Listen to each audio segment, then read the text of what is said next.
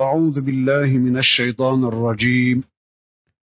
بسم الله الرحمن الرحيم. الحمد لله رب العالمين. والصلاة وأتم التسليم على سيدنا محمد المبعوث رحمة للعالمين. اللهم لا سهل إلا ما جعلته سهلا. وأنت تجعل الحزن إذا شئت سهلا.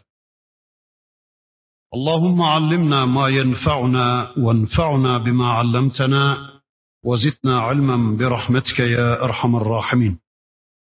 أما بعد بسم الله الرحمن الرحيم. وأن لو استقاموا على الطريقة لأسقيناهم ماء غدقا.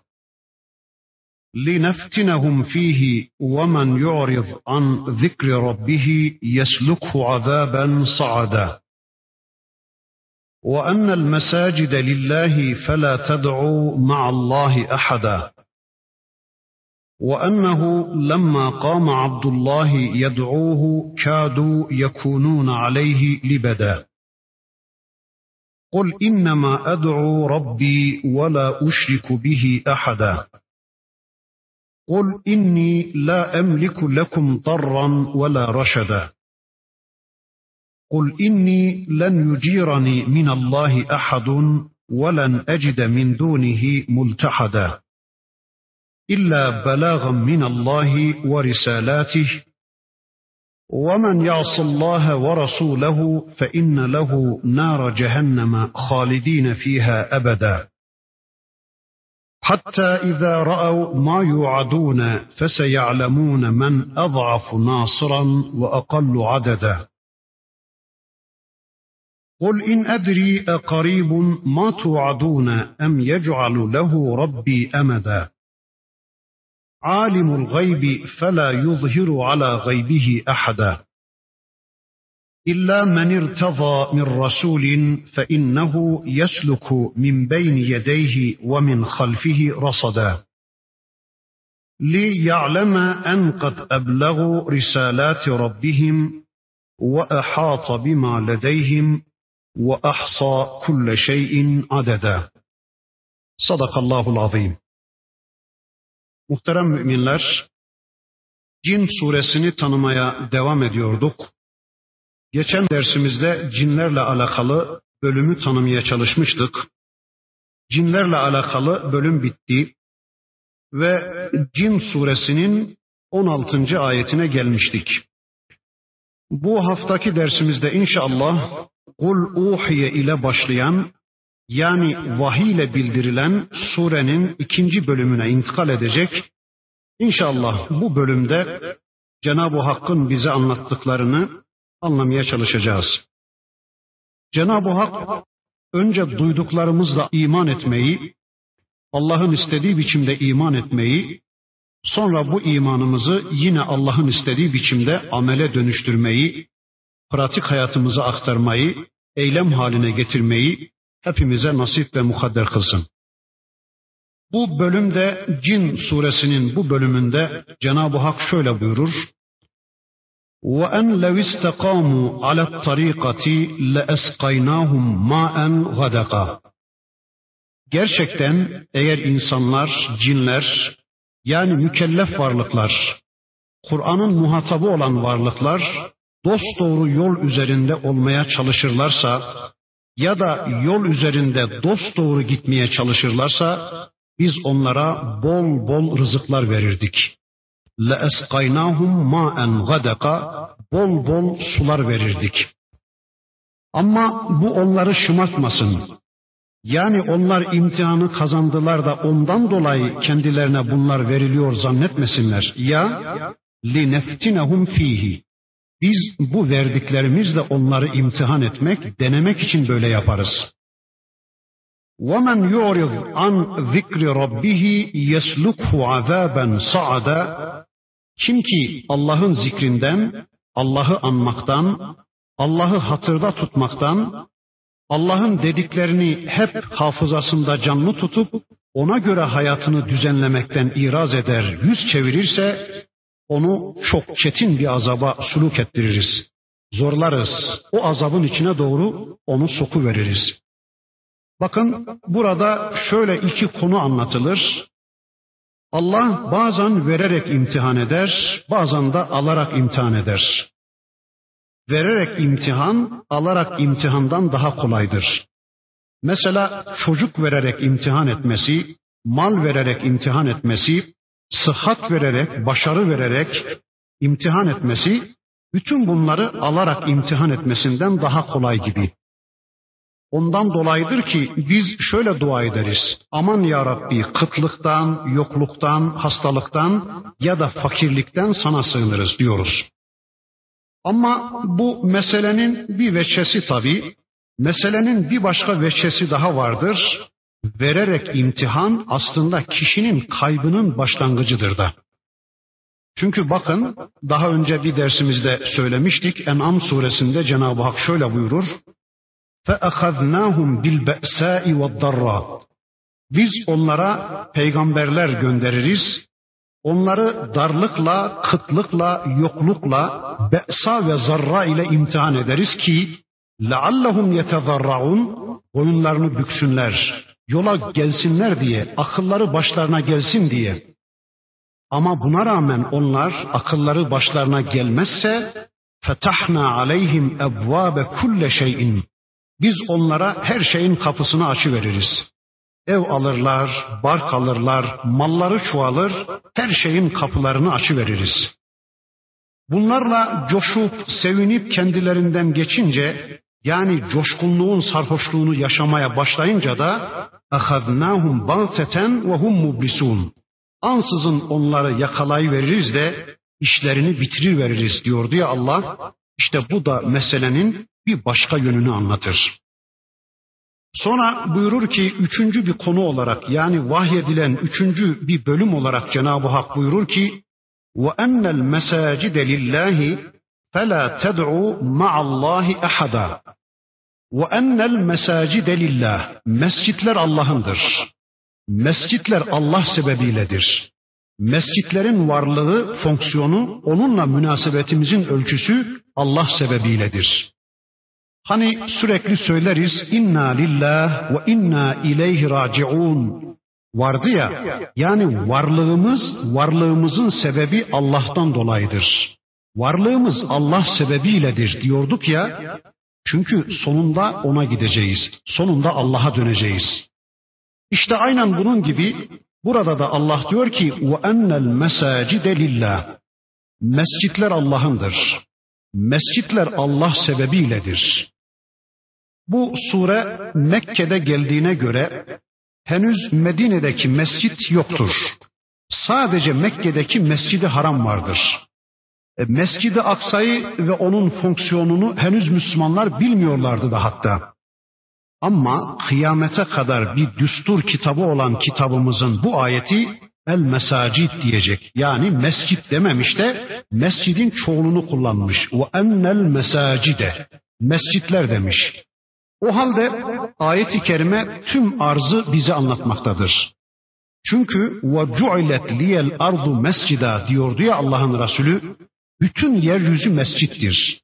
Bütün arz Allah'ın secdegahıdır.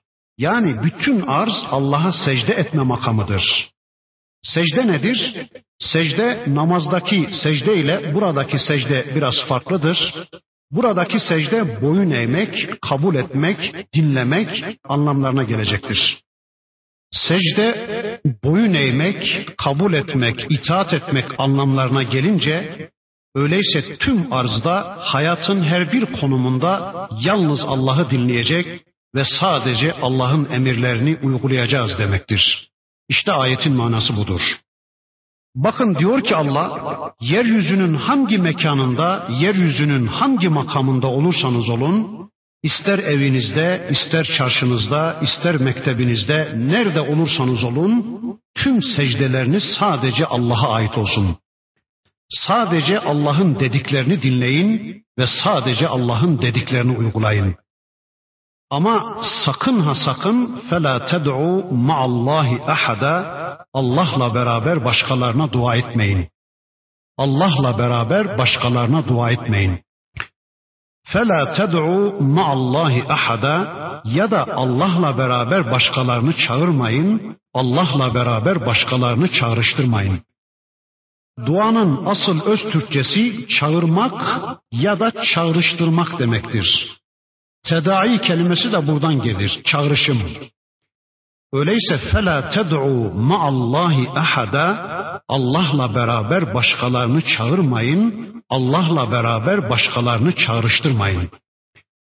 Mesela kişi sosyal, ekonomik, siyasal, bireysel ya da toplumsal bütün dertlerinde o dertlerin çözümü için ilk aklına getirdiği kişi neyse yani neyi çağrıştırıyorsa işte ona dua ediyor anlamına gelecektir.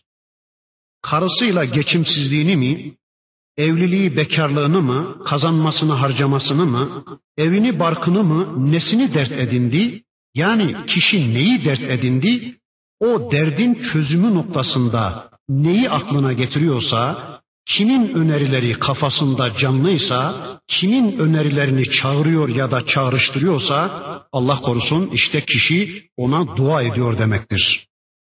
Bakın Kur'an'da nerede maallah ifadesini görmüşsek yani Allah'la beraber, maallah Allah'la beraber demektir.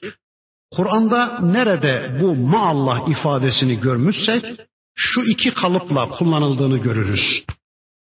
Birincisi ittahaze maallah, ikincisi de ceale maallah. Önce birinciyi söyleyelim. İttahaze maallahi ilahen ahar. Mesela bir adam ilah olarak, söz sahibi olarak, hayata karışan olarak, mabud olarak Allah'ı dinliyor da veya boynuna ip takıyor ve ucunu Allah'a veriyor da ama bunun yanında bir ip daha takıyor, onu modaya veriyorsa, yani boynuna bağlayıp da ucunu Allah'a verdiği ipin yanına bir ip daha takıyor, o ikinci ipi adetlere veriyorsa, üçüncü bir ip daha takıyor onu çevreye veriyorsa, dördüncü bir ip daha takıyor ananelere, sonra bir ip daha takıyor babaya veriyorsa, bir ip daha takıyor ağaya veriyorsa, bir ip daha takıyor patrona veriyorsa, Allah korusun bu kişi ittahaze ilahen maallah oluyor. Yani Allah'la beraber Allah'ın donunda başka ilahlar ediniyor kendisine, kendisi için. Yani hem Allah'ı dinliyor bu adam hem de başkalarını dinlemeye çalışıyorsa ittahaze maallah yapıyor demektir. Yani kendi kendine kendisi için Allah'tan başka Allah donunda ilahlar buluyor, mabutlar buluyor demektir.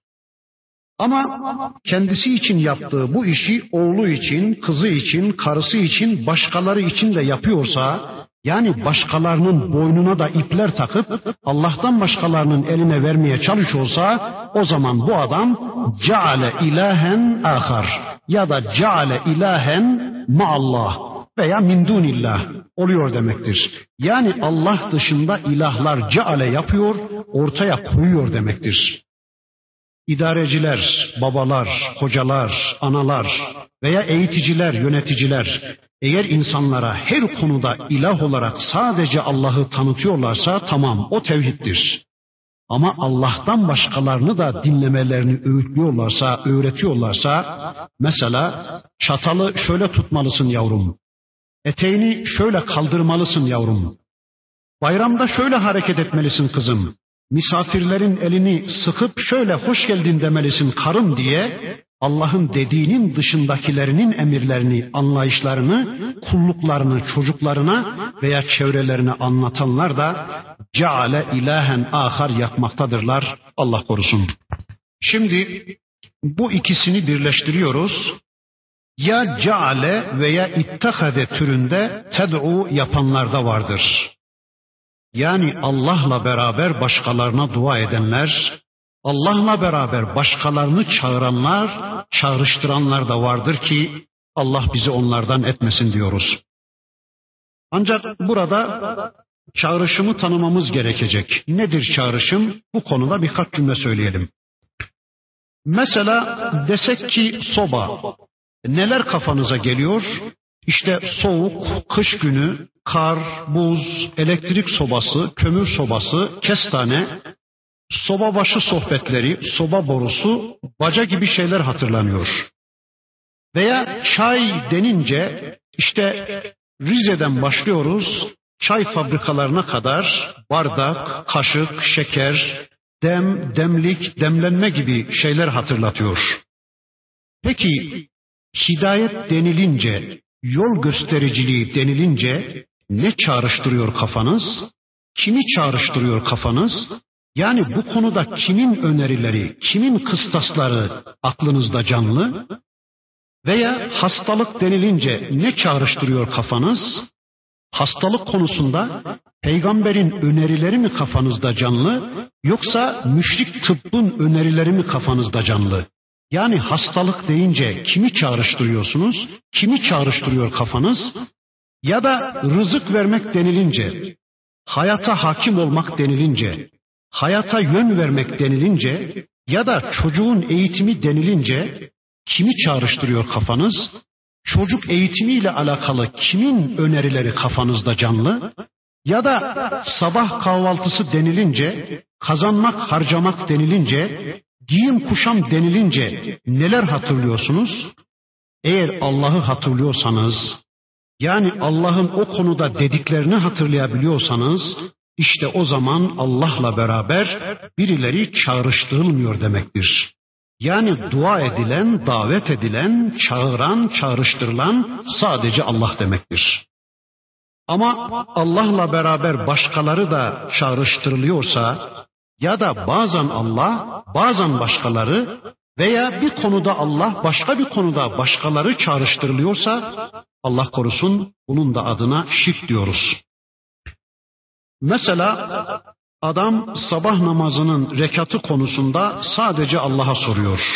Allah'ı aklına getiriyor ama hastalandığında başkalarını aklına getiriyorsa yani başkalarının önerileri kafasında canlıysa ya da başkaları hatırına geliyorsa o zaman hayatında başkaları da var demektir. Allah korusun. İşte buna İslam literatüründe şirk diyoruz. Allah hepimizi bundan muhafaza etsin.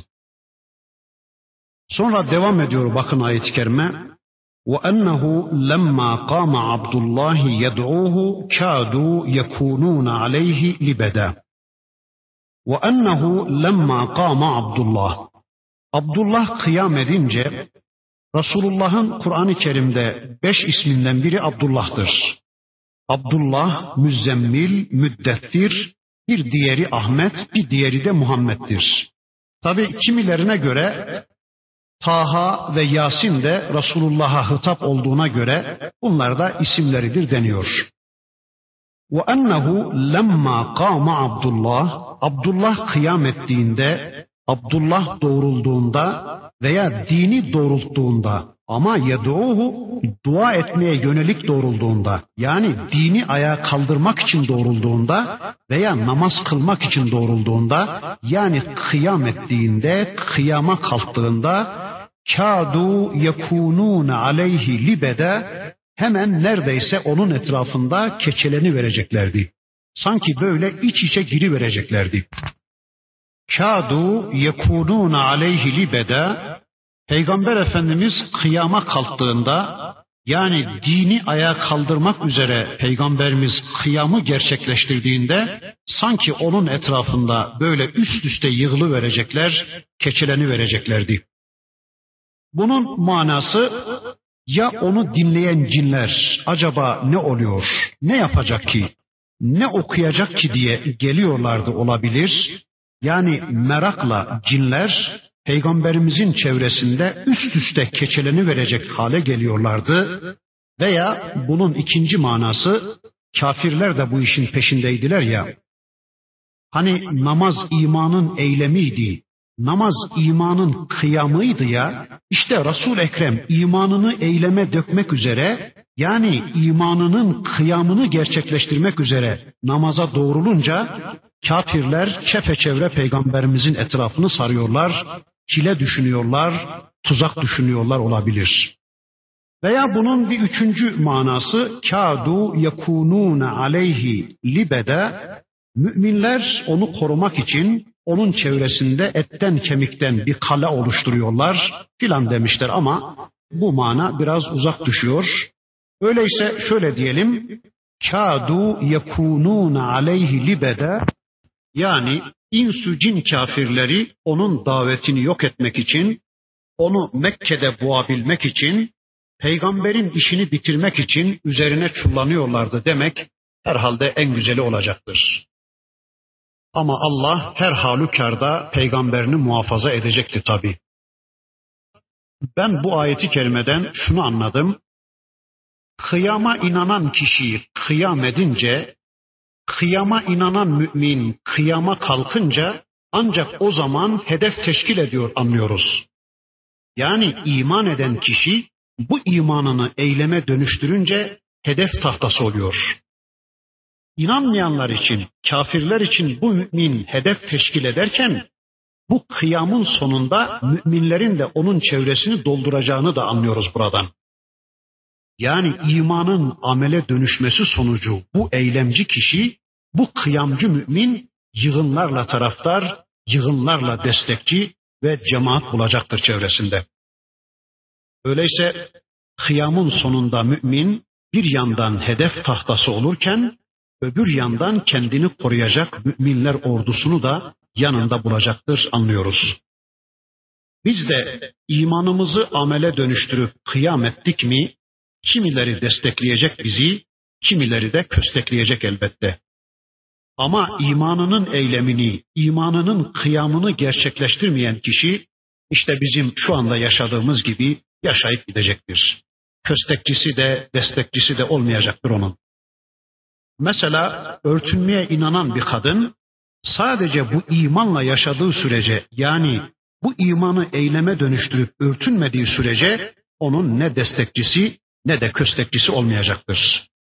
Ama günün birinde bu kadın imanının kıyamını gerçekleştirmek adına örtünü verdi mi o zaman hem hedef tahtası olacak yani hem köstekleyenleri olacak yapma kızım etme kızım Bak okulun, istikbalin, diploman, yapma etme kızım, kendi kendine yazık ediyorsun diye onu köstekleyenlerin yanında yürü bacım arkandayız diyenler de yani destekleyenler de olacaktır. Yani kişi imanının kıyamını gündeme getirdi mi hem hedef tahtası olacak, hedef tahtası teşkil edecek. Yani hem köstekleyenleri hem de destekleyenleri olacaktır. Bir arkadaş avukatlığı bırakması gerektiğine inanıyordu. Ama bu dönemler destekleyeni de köstekleyeni de yoktu. Neden? E çünkü sadece inanıyordu da ondan. Avukatlığı bırakmalıyım, bu mesleği bırakmalıyım diye sadece inanıyordu. O dönemler ne destekçisi ne de köstekçisi yoktu.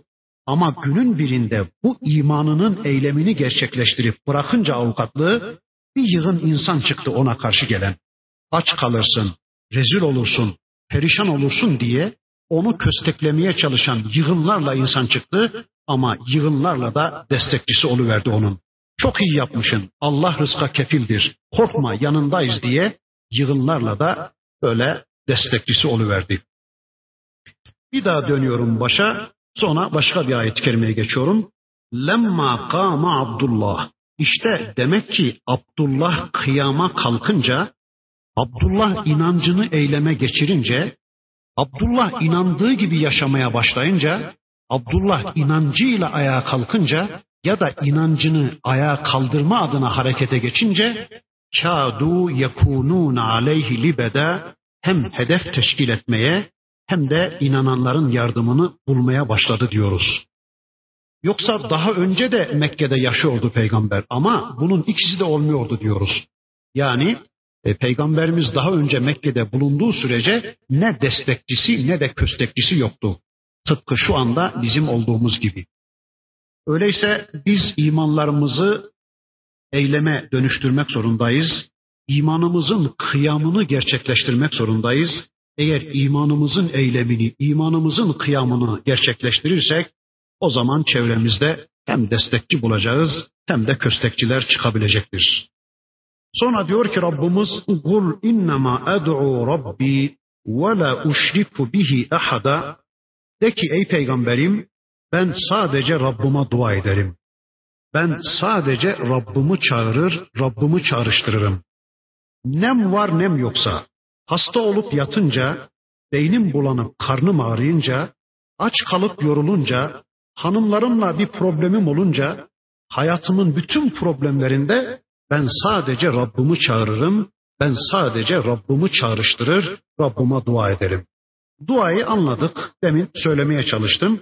Burada bir tek örnek verelim.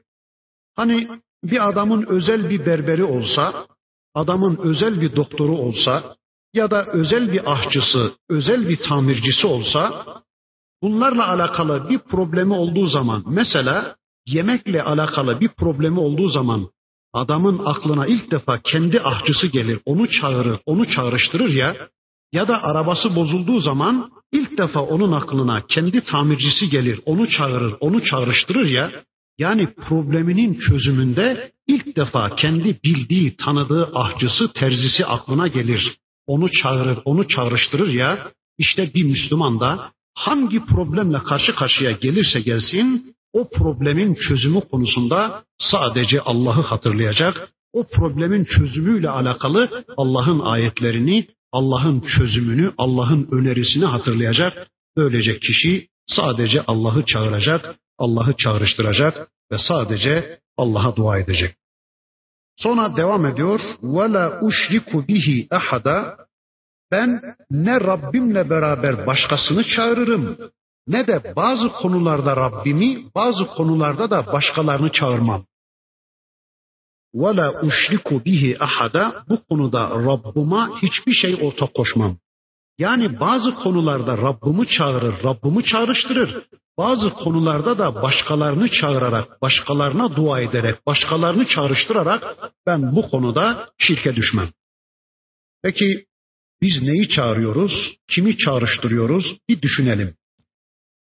Herhangi bir problemle karşı karşıya kaldığımız zaman o problemin çözümüyle alakalı kimin önerileri kafamızda canlıysa biz onu çağırıyoruz, onu çağrıştırıyoruz demektir. Öyleyse bütün problemlerimizin çözümüyle alakalı Allah bize bir kitap göndermiştir. Allah'ın ayetleri kafamızda canlı olursa o problemlerle alakalı, o problemlerin çözümüyle alakalı Allah'ın ayetlerini çağırır, çağrıştırırsak o zaman sadece Rabbimize dua ediyoruz demektir. Devam ediyor ayet-i kerime. Kul inni la emliku lekum darran ve la raşada. Bir de şunu söyle peygamberim, ben sizin için ne zarar verebilir ne de raşada yapabilirim. Yani bizzat ne sizi ruşte tutabilirim ne de size zarar verebilirim. Ne cinler bunu yapabilir ne de ben. Bunlar Allah'ın işidir. Allah'tan başkası bunları yapamaz. Yani zarar vermek ya da insanları ruşta tutmak ne benim işimdir ne de cinlerin işidir. Bu sadece Allah'ın işidir. Allah'tan başkası bunu yapamaz deyiver peygamberim. Zaten Kur'an'ın bütün hedefi budur. Kur'an bizzat Allah'a kulluğu anlatmak için gelmiştir. Kur'an'ın geliş sebebi de bu, Peygamber aleyhisselamın geliş sebebi de işte budur. İyi bilin ki ben ne zarar ne de fayda vermeye muktedir değilim. Daha قُلْ اِنِّي لَنْ يُجِيرَنِي مِنَ اللّٰهِ اَحَدٌ وَلَنْ اَجِدَ مِنْ دُونِهِ مُلْتَحَدًا Şunu da bilin ki Allah'tan beni kimse kurtaramaz. Ve ben Allah'tan başka sığınacak da bilmiyorum, bulamıyorum. Ne sığınak, ne korunak, ne barınak da bilmiyorum. İlla belagam minallahi ve risalatihi Kur'an-ı Kerim'de peygamberin fonksiyonunun ne olduğunu, ne olmadığını en güzel anlatan bölümlerden birisiyle karşı karşıyayız. İlla belagam minallahi ve risalatihi. Yani ben sadece Rabbime dua ediyorum. Ben sadece Rabbime kulluk ediyorum. Ve beni Rabbimden kurtaracak bir sığınak, bir barınak da bilmiyorum. Ancak benim işim Rabbimin gönderdiklerini size ulaştırmak, tebliğ etmektir, duyurmaktır. Tabi diğer peygamberler de aynı şey yapmışlardır. İlla belagam minallahi ve risalati. Benim görevim, benim fonksiyonum sadece Rabbimden aldığım mesajı size ulaştırmaktır, size tebliğ etmektir, size duyurmaktır. Sonra bakın şöyle devam ediyor ayet-i kerime. وَمَنْ يَعْصِ اللّٰهَ وَرَسُولَهُ فَاِنَّ لَهُ نَارَ cehennem خَالِد۪ينَ ف۪يهَا ebeda. Kim ki Allah'a ve Resulüne isyan ederse Vah yazık. Peygamberi sadece posta memuru veya posta kutusu zannedenlere. Yazık onlara. Sadece peygamberi haberci zannedip peygamberin elçiliğini görmezden gelenlere yazıklar olsun. Bunlara göre peygambere isyan ne demektir? Ne diyecekler bilmiyoruz. Bakın ayeti kerimede Allah diyor ki: وَمَنْ يَعْصِ اللّٰهَ وَرَسُولَهُ Kim Allah'a isyan ederse, kim peygambere isyan ederse. Tamam Allah'a isyanı anladık ama peygambere isyanın manası ne? Yani Allah'ın dediklerini dinlemez, Allah'a isyan ederse ya da peygamberin örnekliliğine karşı gelir, beraber olan bir tek mümin aslında Adem'le beraber, Nuh'la beraber, tarihin derinliklerinde tüm peygamberlerle hatta tüm müminlerle beraberdir. Çünkü iman ehli olanlar hiçbir zaman yalnız değildirler. Bakın yapayalnız hücrede işkenceden gelmiş, daha yaralarına bile bakma fırsatı bulamadan, yaralarını bile sarma imkanı bulamadan namaz kılmaya koyulan birinin duyguları anlatılıyordu da bir kitapta. Ben yalnız değilim dedikten sonra tüm işkencelere dayanabildim diyordu adam. Adam işkenceden gelmiş, her tarafı kan revan, yaralarını bile sarmaya fırsat bulamadan, yaralarına bile bakmaya imkan bulamadan namaza durmuş da adam, diyor ki namazda Esselamu aleyke eyyühen nebiyyü ve rahmetullah diyordum. Yani demek ben peygamberlerle beraberdim. Ben Hazreti Adem'le beraberdim, Hazreti Nuh'la beraberdim. Sonra Esselamu aleyna ve ala ibadillahi salihin diyordum. Yani müminlere, salih kullara selam diyordum. Demek ki ben müminlerle beraberdim. Hazreti Adem'den bu yana gelip geçen bütün Müslümanlarla beraberdim. Sonra Esselamu Aleyküm ve Rahmetullah, Esselamu Aleyküm ve Rahmetullah diye sağıma soluma selam veriyordum. Demek ben meleklerle de beraberdim. Demek ben Cebrail'le beraberdim. Demek ben Azrail'le beraberdim. Demek ben İsrafil'le beraberdim. Allah'ın güçlü kuvvetli melekleriyle de beraberdim. Ad kavminin, Semut kavminin inananlarıyla ya da Hazreti Yakup'la, Hazreti Yusuf'la, Hazreti Yunus'la beraberdim deme şuurunu elde ettiğim anda yani namazla yalnız olmadığımı anladığım anda bütün işkencelere dayanabildim. Bütün işkenceler artık bana vız gelmeye başladı diyordu adam. Bakın Allah diyor ki cehenneme gidenler de Muhammed az mıymış, güçsüz müymüş, güçlü müymüş, onun yardımcısı güçlü müymüş, güçsüz müymüş ya da yeryüzündeki bir avuç Müslüman az mıymış, çok muymuş, Müslümanların yardımcısı güçsüz müymüş, zayıf mıymış, onu yarın cehenneme gidince anlayacaksınız diyor Allah. Hani Müslümanları az gören, onları bir kaşık suda boğmak isteyenlere Allah diyor ki, az mıymış, çok muymuş, onların yardımcısı olan Allah güçlü müymüş, zayıf mıymış, onu çok yakında anlayacaksınız diyor. Bu ayeti kerime bize şunu anlatır. Ey Müslümanlar! Sakın ha bulunduğunuz yerde azlığınızın ezikliği içinde yaşamayın. Biz yeryüzünde azdık, mustazaftık, boynu büküktük ne yapalım, beceremiyorduk demeyin. Azlık psikozu içine düşmeyin. Kimin safında olduğunuzun bir şuuruna varın. Kimin dininde olduğunuzun bir farkına varın. Siz öyle bir Allah'ın dinindesiniz ki, siz öyle bir Allah'ın safındasınız ki, o Allah herkesten güçlü, her şeyden güçlüdür. Bunun farkına varın da azlık psikozu içinde yaşamayın, böyle küçüklük psikozu içinde yaşamayın diye Müslümanlara bu ayet-i kerime bunu söylerken kafirlere de muazzam bir tehdit unsuru oluşturuyor. Ey kafirler! Müslümanları bir kaşık suda boğmak istiyorsunuz. Ama Müslümanların yardımcısı Allah'tır. Siz kiminle savaştığınızın farkında mısınız? Siz kiminle baş etmeye kalktığınızın farkında mısınız? Allah sizi yerin dibine geçirecek, Müslümanları da muvaffak edecektir. Allah Müslümanlara yardım edecektir diye sanki bu ayeti kerime kafirlere de böyle bir tehdit unsuru oluşturmaktadır. Sonra devam ediyor Allah. Kul in edri eqaribun ma tu'adun em yec'alu lehu rabbi emeda Bir de şunu da deyiver ey peygamberim. İn edri ben bilmem ki ne bileyim ben. Benim bilgimin konusu değil ki bu. Kendi iştihadımla bu konuyu bilmeme imkan ve ihtimal yoktur. Ben bilemem. Size vaat olunan gün yakın mı yoksa Rabbim size mühlet mi tanıdı? Ben bilmiyorum, bilemiyorum. Yani belanızı bulacaksınız, yakında öleceksiniz. Süre bitecek, dünyanın süresi bitecek ama bu gaybi bir konudur. Benim bilmem gerekmez. Ben bunu bilemem. Ben kaybı bilemem deyiver peygamberim. Ne kadar hoş bir ifade değil mi? Bakın surenin başında Cenab-ı Hak cinlerden bahsetti.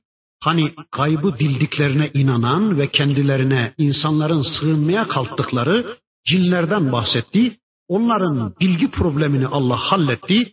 Onların hiçbir şey bilmediğini Allah ortaya koyuverdi. Onların kaybı bilmediklerini Allah ortaya koyuverdi. Sonra insanların en üstünü Hazreti Muhammed Aleyhisselam'a sözü getirdi. Onun konumunu da, onun fonksiyonunu da Allah böylece belirleyiverdi. Onun da kaybı bilmediğini Allah böylece ortaya koyuverdi. Hem de peygamberinin ağzından Allah bunu ortaya koyuverdi. Sonra buyurdu ki Allah, alimul gaybi fela yuzhiru ala gaybihi ahada. Çünkü gaybı bilen Allah'tır. Gaybı bilen yalnız Allah'tır. Ve gaybına da kimseyi muzahir kılmaz o Allah. Yani hiç kimseyi gaybına muttali kılmaz o Allah. Hiç kimseye gaybını öğretmez o Allah. İlla men irtaza min rasulin fe innehu yesluku min beyni yedeyhi ve min halfihi rasada ancak rasuller, peygamberler müstesna. İşte peygamberler müstesna. Allah onlardan razıdır ve onlara öğretir. Allah gaybını onlara öğretir. Buradaki min onlardan kimilerine öğretir manasına değildir. Min mini beyaniyedir. Yani peygamberler ki Allah onlardan razıdır ve o razı olduklarına ancak gaybı öğretir demektir. Allah peygamberlerine gaybı öğretir, yani ulaştırır, zahir kılar, açığa çıkarır. Bir de unutmayın ki فَاِنَّهُ يَسْلُكُ مِنْ بَيْنِ يَدَيْهِ وَمِنْ خَلْفِهِ rasada Bir de şunu unutmayın ki gaybını peygamberlere öğretirken yani o gaybi bilgileri melekle peygamberlerine gönderirken o meleğin etrafını çepeçevre gözetleyicilerle kuşatı verir Allah. Yolda cinler, şeytanlar, hainler, zalimler meleği yakalasınlar da estağfurullah mümkün değil ki o elindeki, kafasındaki Allah'ın gönderdiği vahyi alsınlar da başka bir bilgiyi ona tutuşturup desinler ki zorla sen şunu götür vahiy diye. Sen bu bizim sana verdiğimizi peygambere vahiy diye götür diye o meleği zorlasınlar. Bunu da asla yapamazlar. İnnehu yesluku min beyni yedeyhi ve min halfihi rasada. Bu bölümün bir ikinci manası da şudur ya da şu Kur'an'ın kıyamete kadar vahiy olarak intikalinde Cenab-ı Hak böyle gözetleyiciler koyacaktır. Yani Kur'an kıyamete kadar bozulmayacaktır. Kur'an kıyamete kadar tahrif olmayacaktır. Yani bu vahyin Kur'an'ın kıyamete kadar intikalinde Cenab-ı Hak onun etrafına gözetleyiciler koyacaktır. Onu ezdirmeyecektir, onu bozdurmayacaktır. Kur'an-ı Kerim kıyamete kadar bozulmamış bir biçimde insanlara ulaşacaktır. İlla men irtada min rasulin. Ancak razı olduğu peygamberler müstesna Allah onlara gaybini öğretir. Peki peygamberler gaybı bilir mi o zaman? Hayır. Peygamberler de bilmez. İşte anladık. Yani deminki okuduğum ayet-i kerime Cenab-ı Hak peygamberinin ağzından onun gaybı bilmediğini bize anlatıverdi. Kul in edri eqaribun ma tuadune em yec'alu lehu rabbi emeda. Ben bilmiyorum. Nereden bileyim ben? Size vaad olunan gün yakın mı? Yoksa Rabbim size mühlet mi tanıdı? Ben bilemem ki bunu. Yani sizin öleceğinizi ben bilmiyorum. Kıyamet ne zaman kopacak ben onu bilmiyorum. İşte peygamberinin ağzından peygamberinin de gaybı bilmediğini Allah bize anlatıverdi. Peki Allah bildirirmiş ama illa men irtaza min rasulin ayeti de bunu anlatır. Allah bildirirmiş peygamberine. İşte peygamber Allah'ın bildirdiği bölümü bilir. Peygamber gaybı bilir ama Allah'ın bildirdiği bölümü bilir. Mesela bakın Yakup oğullarının Mısır'a nasıl geldiği gayb idi de Allah peygamberine dedi ki bunları anlattı. Sonra dedi ki tilke min enba'il gaybi nuhiha ileyk. Bunlar gayb haberleridir. Biz bunları sana öğretiyoruz peygamberim. İşte o tür bildirilenleri peygamber bilir diyoruz. Yani Kur'an'da Allah'ın bildirdiklerini peygamber bilir diyoruz. Peki biz de bilir miyiz gaybı? Tabii. Allah'ın peygamberine bildirdiği gayb birimlerine biz de muttali olursak, yani Kur'an'la biz de birlikte olursak, beraber olursak, Allah'ın Kur'an vasıtasıyla peygamberlerine bildirdiği gayb birimleriyle biz de birlikte olursak, yani onları tanımaya çalışırsak, elbette biz de biliriz. Mesela haşır, mesela neşir, mesela cennet, mesela cehennem, melekler, cin gibi konular gayiptir. Bunlar gaybi konulardır. Ve biz bunları mutlak manada kesin bilgiyle biliyoruz. Nasıl biliyoruz? E, iman ettiğimiz için biliyoruz. Halbuki bunlar gaybi konulardı. Ama biz bunları biliyoruz bakın. Nereden biliyoruz? Allah kitabında bu gaybi konuları peygamberine ulaştırdı ve biz de Allah'ın peygamberine ulaştırdığı bu gaybi bilgileri öğrenmeye çalıştığımız sürece yani kitapla birlikte olduğumuz sürece Allah'ın peygamberine bildirdiği bu gaybi konuları biz de mutlak manada kesin bilgiyle biliyoruz demektir. Peki neden Allah gaybını böyle ezdirip bozdurmazmış? Yani neden Allah e, kimseye gaybini muttali kılmazmış? Ya da peygamberlerine neden Allah bu gaybı bildirirmiş? Bakın hikmetlerinden üç birimi Cenab-ı Hak ayetin e, surenin son bölümünde şöyle anlatacak.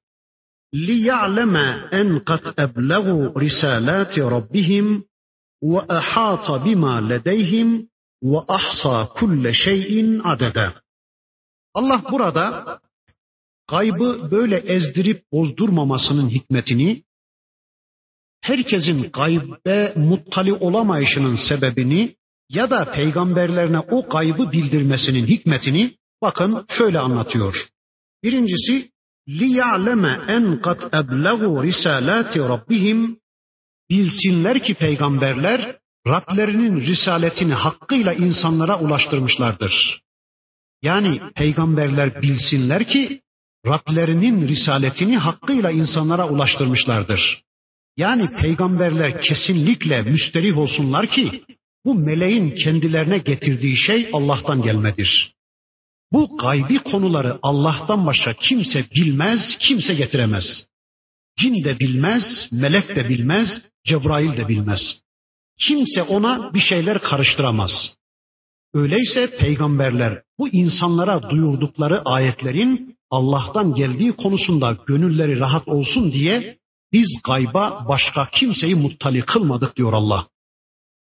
Bir de liya'leme en kad ebleğu risalati rabbihim bunu insanlar böylece bilsinler diye yani peygamberlerin kendilerine ulaştırdıkları bilgilerin kesinlikle sadece Allah'tan geldiği konusunda işlerinde bir şüphe, bir tereddüt olmasın diye biz böyle yaptık diyor Allah.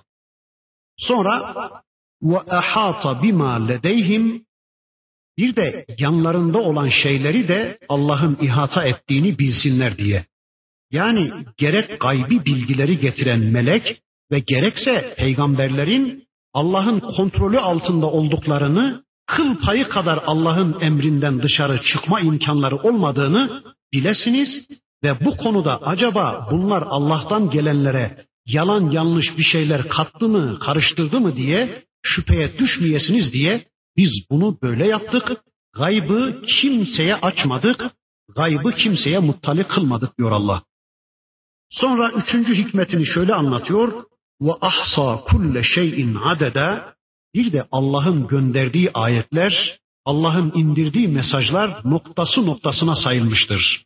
ne melekler ne de peygamberler onun bir harfini bile çıkartmaya ya da eklemeye mezun değildirler. İşte bunu bilesiniz, bunu anlayasınız diye gayip konusunu böyle gizledik, kimseyi ona muttali kılmadık diyor Allah. Böylece bir sureyi daha tanıma imkanını Rabbim hepimize lütfetti. İnşallah duyduk, dinledik. Duyduklarımızla, dinlediklerimizle inşallah iman ettik. Allah'ın istediği biçimde iman ettik. Ama ameli de gündeme getiren bir imanla iman ettik. İnşallah en yakın çevremizden, çocuklarımızdan, hanımlarımızdan başlamak suretiyle bu öğrendiğimiz ve kul ile başlayan yani önce kendimize dediğimiz sonra da en yakın çevremizden başlamak suretiyle en yakın çevremize duyurmak zorunda olduğumuz, ulaştırmak zorunda olduğumuz, yediğimiz yemekten, içtiğimiz sudan, teneffüs ettiğimiz havadan daha çok muhtaç olduğumuz bir sureyi dinledik. İnşallah iman ettik. Sonra da bu imanımızı eyleme dönüştürmek üzere, amel haline getirmek üzere, Allah'ın istediği biçimde, bu ayetlerin bizden istediği biçimde bir hayat yaşamak, bir hayat sergilemek üzere inşallah Cenab-ı Hak hepimize yar ve yardımcı olsun, rızasından ayırmasın. Velhamdülillahi Rabbil Alemin. El Fatiha.